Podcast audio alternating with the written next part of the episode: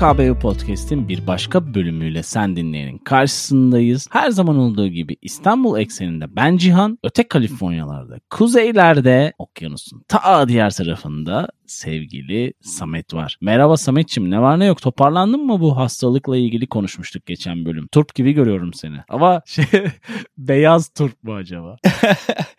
e, fena değiliz diyelim ya. Hala bir hafif bir kırıklık var ama fena değiliz. Burada biraz yağmur beklentisi var ama o vesileyle aklıma geldi böyle. Orada yağmur var mı? yavaş yavaş şeyi, şeyi okumaya başlıyorum. Yok İstanbul'un 3 günlük suyu kaldı. Yok 3-5 günlük suyu kaldı. Nedir o durumlar? Var mı bir Vallahi, sıkıntı? Sorun var ama sanıyorum bu sorunu şu an değil de yazın yaşayacağız Samet'ciğim. Herhalde yazın İstanbul'da durmamak hmm, gerekiyor. Öyle bir planım olabilir. Çiko'ya mı gelsek ne yapsak? Valla eğer maksadın daha sulu bir yere gelmekse yanlış seçim.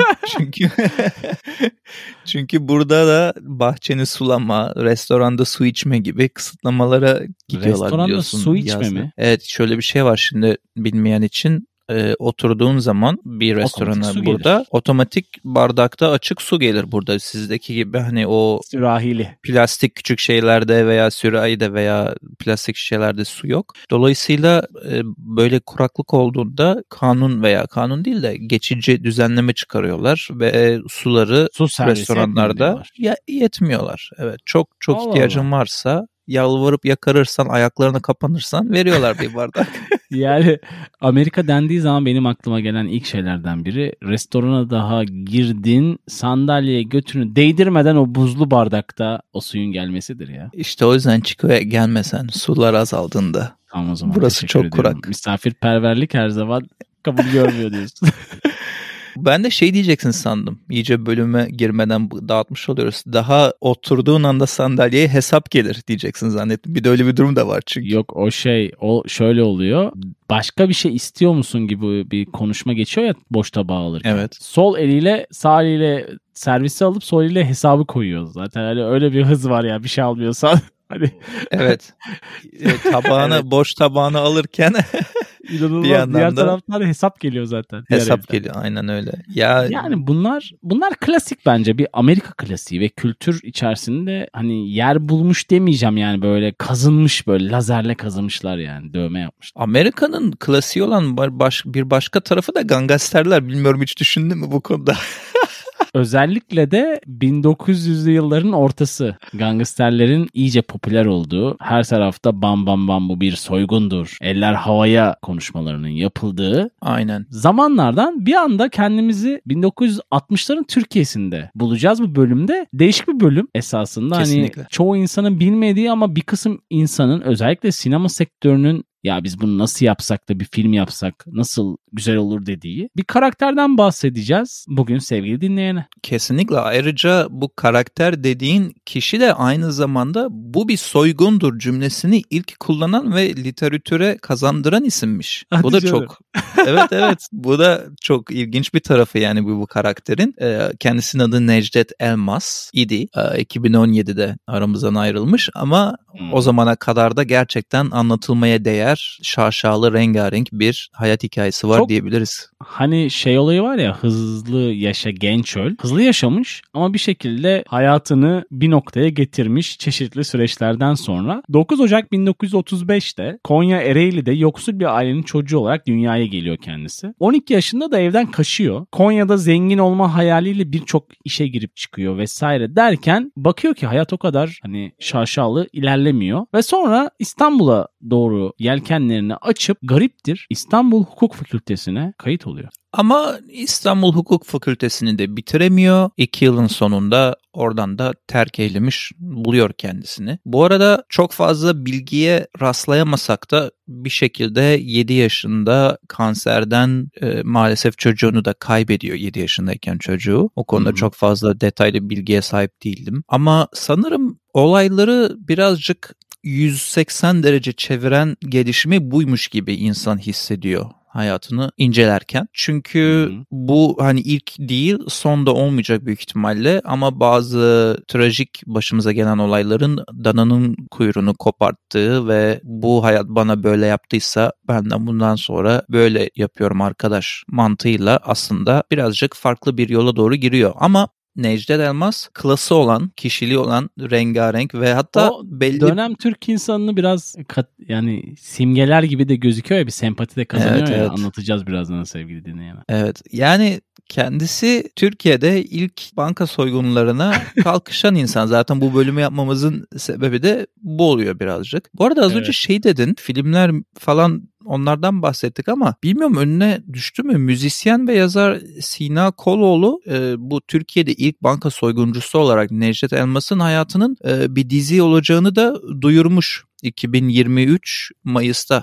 Hmm. Ya onu duymadım bu arada ama şeyi biliyorum. Çeşitli oyunculardan ya da yönetmenlerden böyle bir niyet olduğuyla alakalı. Çünkü hani döneminde de biraz böyle basın tarafında da süper kahraman moduna da evrilmiş ya. Ve sonrasında hani hayat hikayesiyle birlikte ilgi çekici bir hale gelmiş. Yani sonuçta bir şekilde yasa dışı yollardan para kazanmayı kafasına koymuş bir karakter ve bir tarafıyla da Sadri Alışık karakteri de var gibi hani hani şey olarak Tipi de olarak. benziyor zaten. Canti olmasıyla birlikte sonuçta banka soygununu yapan kişi olarak bahsediyoruz ama tabii ki ilk denemesi de başarısız olan bir kişiden bahsediyoruz. Öyle bir tarafı da var. 7 Temmuz 1961'de Çemberli Taş'taki Buğday Bankası'nı soymaya giriyor içeriye. Evet. Ama o sırada banka müdürü inanılmaz çevik bir şekilde bir şekilde sesini dışarıya duyurup yardım talep ettiği anda fın diye kaçıyor ve Yani soyamamış yok. oluyor.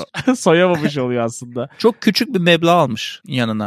çok çok Gerçekten. yani doğrudur. Ama sonrasında tabii ki hani şeyden de bahsedelim. Chevrolet ile alakalı İlk bir hırsızlığı. var. Evet. İlk hırsızlığı da Chevrolet. Chevrolet'i çalarak hayatına başlıyor hırsızlık kısmına. Sonrasında yakalanıp ceza alıyor. Sen de biliyorsun Samet. 11 sene gibi bir ceza alıyor. Ama hapishaneden kaçış hikayesi çok böyle nasıl diyeyim sana filmlere konu olacak şekilde bir kaçış hikayesi. Çünkü bir süre sonra Sultanahmet Cezaevi'nde kalp rahatsızlığı gerekçesiyle hapishane yönetimi tarafından hastaneye gönderiliyor. Hastane dönüşü askerleri ikna ediyor. Ve nereye gidiyorlar? Meyhaneye Emirgan. gidiyorlar. Emirgan. Ya, inanılmaz Güzel yer yani, seçmişler. Ama Evet. çok enteresan yani. Hani Rakıya gidiyor askerler. O kadar güvenini sağlamış ki insanlar hani çünkü bahsettiğimiz karakter gayet şık giyinen, tıraşını olan, hitabet olarak da gayet düzgün konuşan ki böyle geçmiş dönemin videolarını izlediğin zaman zaten böyle herhangi bir insan bile çok kibar ve naif konuşuyor. Günümüzle Ben- hiç alakası yok. Hani başka bir yüzyıldan gelmiş gibi falan düşünüyorsun. Bence kibarlık ve naiflik kesin orada herkeste var. Belli bir standart da var zaten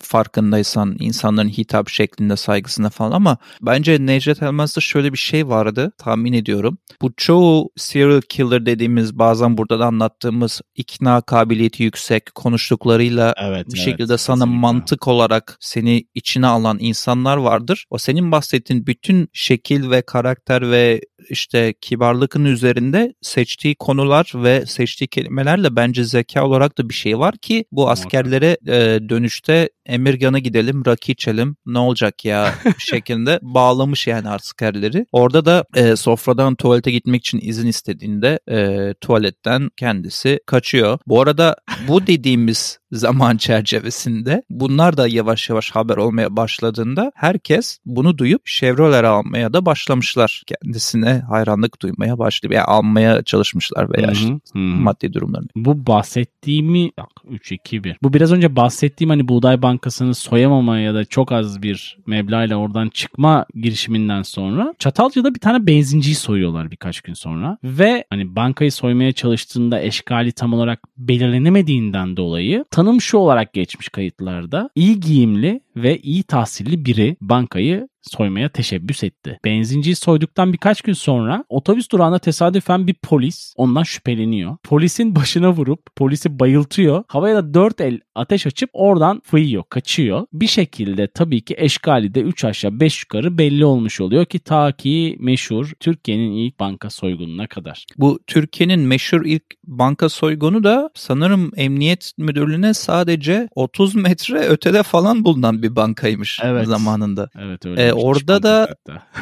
evet orada da zamanında yani onun şu anki değerini bilemeyeceğim ama zamanında çaldığı ücret veya toplam para miktarı 165 bin Türk lirası civarıymış. Yaklaşık Ee, olarak da lafını keseyim 8 milyon Hı hı. liraya falan tekabül ediyor şu Ha an. ediyor mu? Tamam okey. Ben de tam kafamda şekillendiremedim. Okey 8 milyon. Bu arada bütün bunlar olurken biz bunu başlarda ben bahsetmeyi unuttum. Sıkı yönetimin ilan edildiği yıllarda yapıyor bütün bunları bu arkadaş. Öyle de bir şey var. Memleketin evet memleketin tam bir junta rejimine Hı hı. geçtiği dönemlerde 1961 Türkiye'si bahsettiğimiz. Evet elinde bir Sten marka tabancayla polis merkezine 30 metre mesafede İş Bankası'nın Kazlı Çeşme şubesine girip 165 bin lirayı çalıyor. Sonra kaçmaya başlıyor. Hatta bu kaçışlar sırasında çok sevdiği Chevrolet'inden de oluyor. Ee, orada çok ilginç bulduğum bir şey var. Zamanında Cumhuriyet Gazetesi bayağı güçlü herhalde. Amerika'dan bir dedektif getirmişler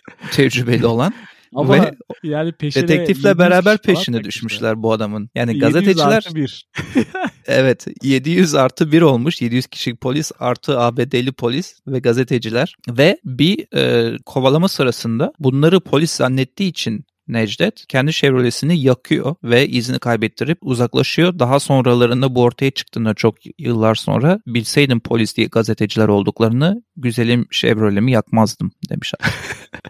Şimdi şöyle bir tarafı da var. O meşhur soygunda içeride sırada olan bir tane adama sen necisin diyor. Adam da ben işçiyim 450 liram var onu yatırmaya geldim. Lütfen paramı alma demiş. O da ben işçinin parasını almam diye cevap verip bu da basına bir şekilde yansıdıktan sonra aslında bir tarafıyla da bir kahraman figürü oluşmaya başlıyor. E, gazetelerde tabii ki bu kişinin yani Necdet Elmas'ın esas adını eşkalini bilse de bilmediği için Gangaster olarak yazıyor ve Hı hı. bir şekilde gangster olarak hayatına devam ediyor. Bir taraftan da işin en garip tarafı da The Gangbuster of İstanbul imzasıyla gazetelere mektuplar yollamaya başlıyor ki hani şey böyle hani bir tarafıyla dalga geçiyor ya da başka bir Evet. amacı var gibi bir intiba uyandırıyor. Evet Gangbuster of İstanbul imzasını kullanması aslında bu gangster lakaplarını da benimsediğini gösteren bir ayrıntı. Bir tane gazeteye e, sanırım Trabzon'daydı. İstanbul'dan oraya yollamış postayla. Onun görüntüsünü de bulabildim. Kendi el yazısının falan olduğu resimlerin olduğu çok bölüm notlarını ekleyebiliriz. E, çünkü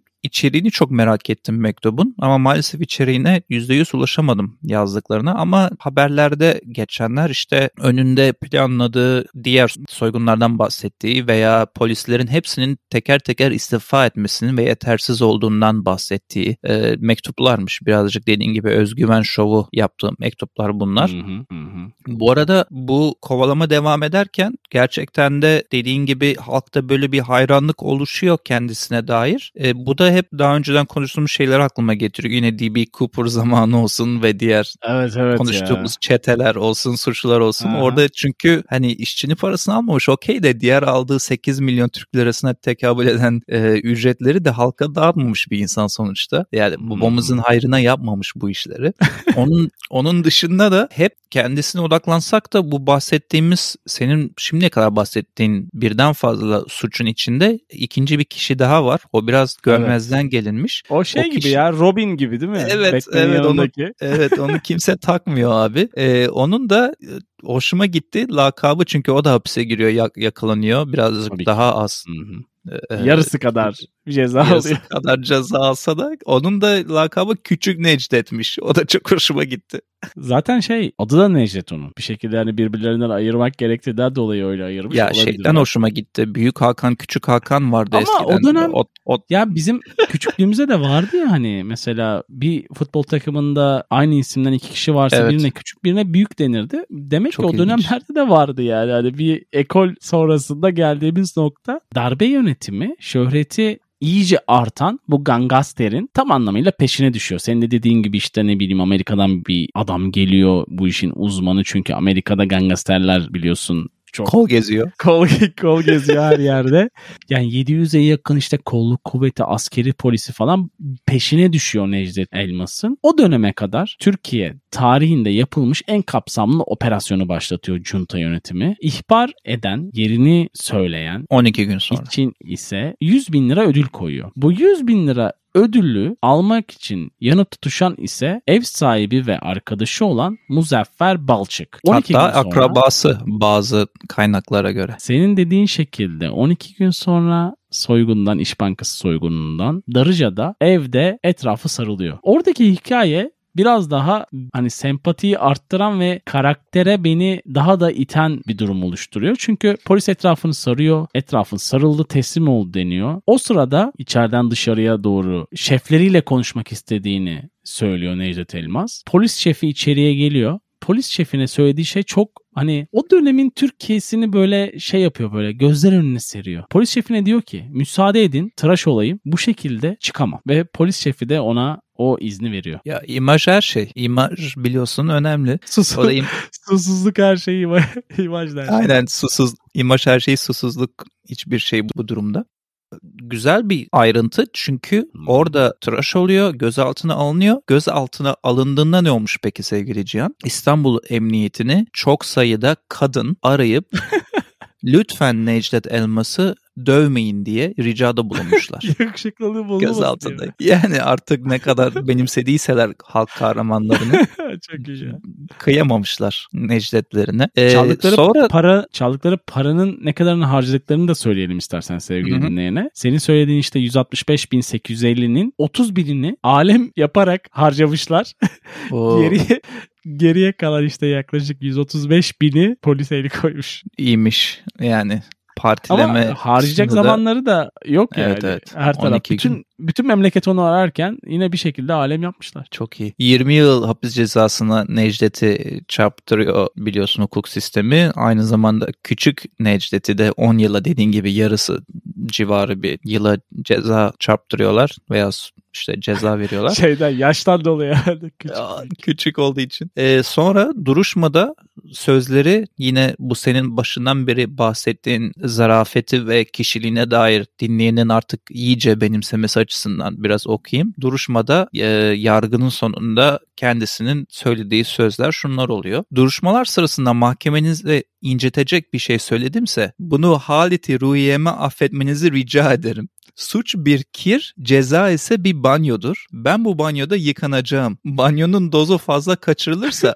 bu banyo fayda değil zarar tevlit eder diye bir açıklama yapmış kendisi. Yani gerçekten örnek işte nasıl iyi bir konuşmacı olduğuna dair bu rakı olayında da söylemeye çalıştığım gibi. Sonra da buna dair bir kitap yazacağını yani bu oluş, olanlara dair kitap yazacağını ve adalet önünde de boynunun kıldan ince olduğunu söyleyip sözlerini bitiriyor. Zaten bu da biliyorsun klasik bir laftı. Geçmişte hep söylerdik. Tabii ki iyi hal biliyorsun Türk Ceza Kanunu'nda güzel bir yer tutar. Velhasıl Hapishane kelam- yılları da ilginç ama. Velhasıl kelam evet hapishane yılları da ilginç. 1974 yılına kadar olan süreçten bahsediyorsun sanırım. Evet. İstersen ufaktan bir değinelim oraya da. Yani arı buluculuklar yapmış kavgalar çıktığında insanlar birbirini rehin alıyor. O gitmiş kurtarmış polislere vermiş falan. Sonra restorasyon işlerinde görev yapmış gitmiş bir tane kütüphane açmış.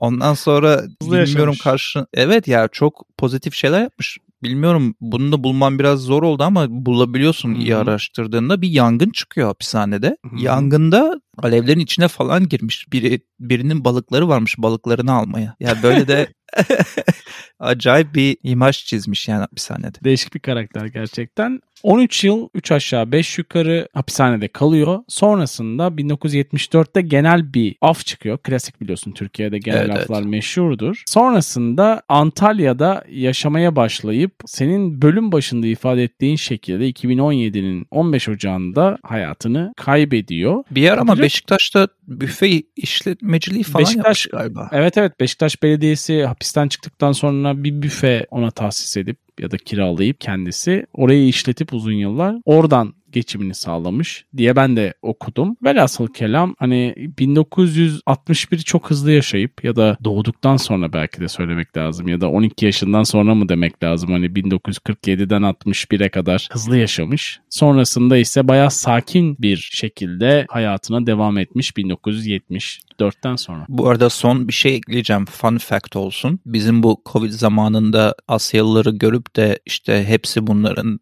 Covid'in çıktığı yerden geldi saldıralım deyip Korelisi, Japonlu hepsine saldırmamı Sultanahmet'teki muhabbeti hatırlattı bana. Vereceğim örnek ama biraz daha da trajik bir örnek. Aranırken 12 gün Necdet bir aile. Chevrolet'siyle gezerken Çayırhan mevkiinde diye geçiyor gazetede şeyi var bunu, bunu da ekleriz buldum. Haberi okuyayım hatta. Çayırhan mevkiinde yolu kesilen bir otomobil Chevrolet otomobilin içindeki bir anne ve 8 yaşındaki yavrusu askerlerin tüfeklerinden çıkan kurşunlarla ağır suretle yaralandı. Olaya savcılık el koydu. Bir aile gangaster diye kurşun yağmuruna tutuldu diye mesela gaz küpürü var. Direkt Necdet bu deyip e, Chevrolet'i taramışlar. Yani böyle de fun fact. Hatta not so fun fact köşemizle de bir eklem yapmak istedim.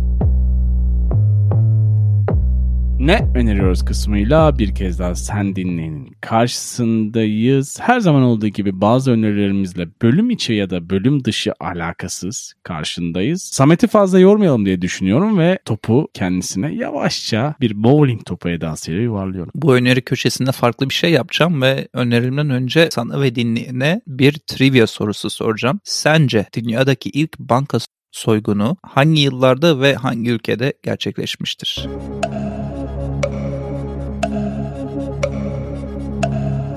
Tıp tıp tıp Bu şey gibi değil mi? Tıp Tuzak tıp. bir soru gibi. tıp tıp. Ama ben yine Bilmiyorum. de 1943 Chico diyorum. E, o kadar da tuzak değildi. E, Amerika'da New York'ta gerçekleşiyor. Evet. Citibank of New York bankası soyulmuş ama burada ilginç olan yani bunu sormamın sebebi dinleyen de düşünmüştür, tahmin etmiştir, belki birkaç tahminde bulunmuştur. Tarihi önemli burada. Mart 1831'de gerçekleşmiş dünyanın ilk banka soygunu. Bu da Necdet'in ve Türkiye'nin ne kadar geride kaldığının Ama kitle iletişim araçlarının hiç olmadığı dönemlerden bahsediyoruz. tabii ki de tabii tabii. Ya bu kovboyların öyle- soyduğu bankalardan bahsediyorsun bize sevgili Sametciğim. Valla New York'ta kovboy ne gezer ya? Yok mudur kovboy? Ben de görmedim yalan yok. O zaman Ben da mı görmedim. yankiler vardı? Tabii tabii. İyi öyle olsun. önerime geçeyim bu küçük fun fact trivia köşemizden sonra. Lütfen lütfen. Bulması çok zor. En azından Amerika'da da zor olduğunu öğrendiğim Cengiz Erdinç'in Gangster İstanbul'da 12 günlük kovalamacı diye bir kitap var. Necdet'le ilgili. Ha, evet evet aynen. Yani bölümde söylemedik ama kitabı da yazılmış. Ben Amazon'da Chico'ya böyle 2-3 haftada gelebilmesi mümkün olan 2 adet kaynak bulabildim kitapla ilgili. Allah Bu da Allah. ilginç bir dipnot olsun. Um, iki tane şarkı ekleyip e, birazcık hem sesime hem de podcast'te artık Dinleyeni rahat vereyim. Aynen aynen. Birisi seni şaşırtabilir ve dinleyene. Allah Allah. Birincisi Orhan Gencebay'dan Ya Evde Yoksan. İkinci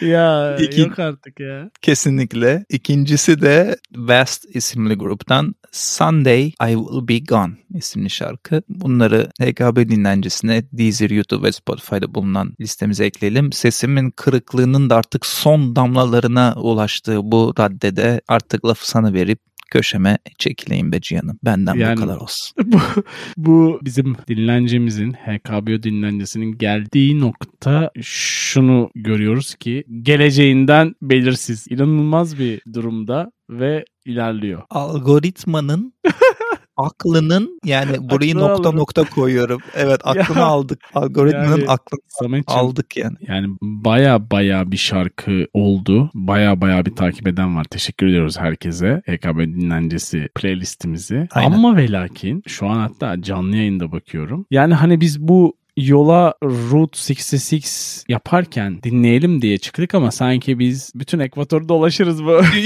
Dünya turu yapacağız gibi duruyor. Playlist'te dolaşırız gibi. Önerilerin için teşekkür ediyorum. Özellikle Orhan Gencebay şarkısını bölüm sonrasında dinleyeceğim. Sevgili dinleyen de büyük bir şaşkınlıkla falan büyük ihtimalle karşılayıp o da dinleyecektir diye düşünüyorum. Kendilerini Deezer, Spotify ve YouTube'a bekliyoruz. Bende iki tane şarkı var. Dönemi böyle bana çok hissettiren bir bölüm oldu bu. Hani karakter tam ben çok severim Sadri Alışık'ı. O minvalde bir karakter olduğu için de bana o dönemi hissettirdi. İki tane şarkı var. Bir tanesi Nil Burak'tan Olmaz Olmaz. Diğeri ise Erkin Hı hı. Koray'dan Gönül Salıncağı. Bunlar HKBO dinlencesi playlistlerimizde olacak sevgili dinleyen. E tamam işte ne güzel. Türkçeden zaten dalmışız. Türkçeden devam etmişiz. Muhakkak. Güzel bir bağlantı olmuş Seviyoruz. orada. Seviyoruz aslında. Ne kadar listemiz yabancı içerikli olsa da biraz şey hani Türkçe müziği sevmediğimizden dolayı değil de o an ne hissettiğimizle alakalı. Yani Kesinlikle. ne bileyim 4 sene önce ne dinliyordum dan yola çıkarak sevgili dinleyen bizi tartabilir kantarında. Tar- tartabilir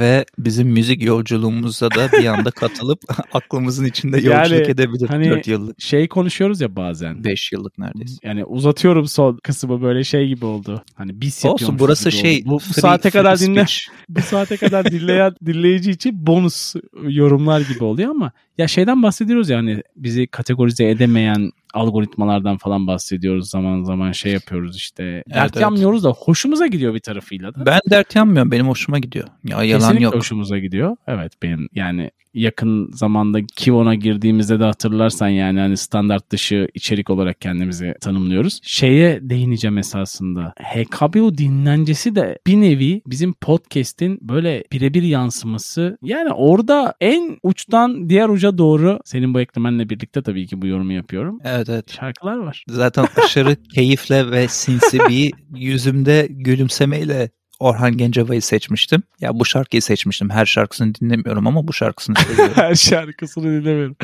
Ama tabii ki sevgili dinleyen senin Cincinnati versiyonunu çok eski bölümlerden beri biliyor. O yüzden dolayı. Buradan nereye Aynen. bağlayacağım?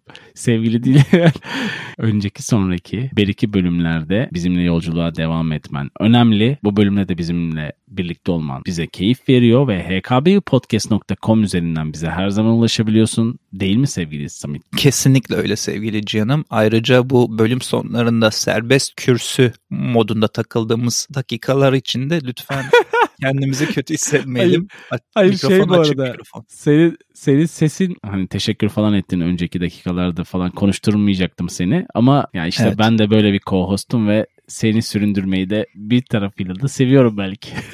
Veya konuştukça konuşasın da geliyor olabilir bana veda etmek istemediğin için. Doğru diyorsun ve Samet'i daha fazla yormayalım sevgili dinleyen. Çünkü sen de fark ettin. Artık zamanı geldi. Başka bölümlerde, önceki bir iki, iki bölümlerde görüşmek dileğiyle. Hoşçakalın. Hoşçakalın. Bye bye.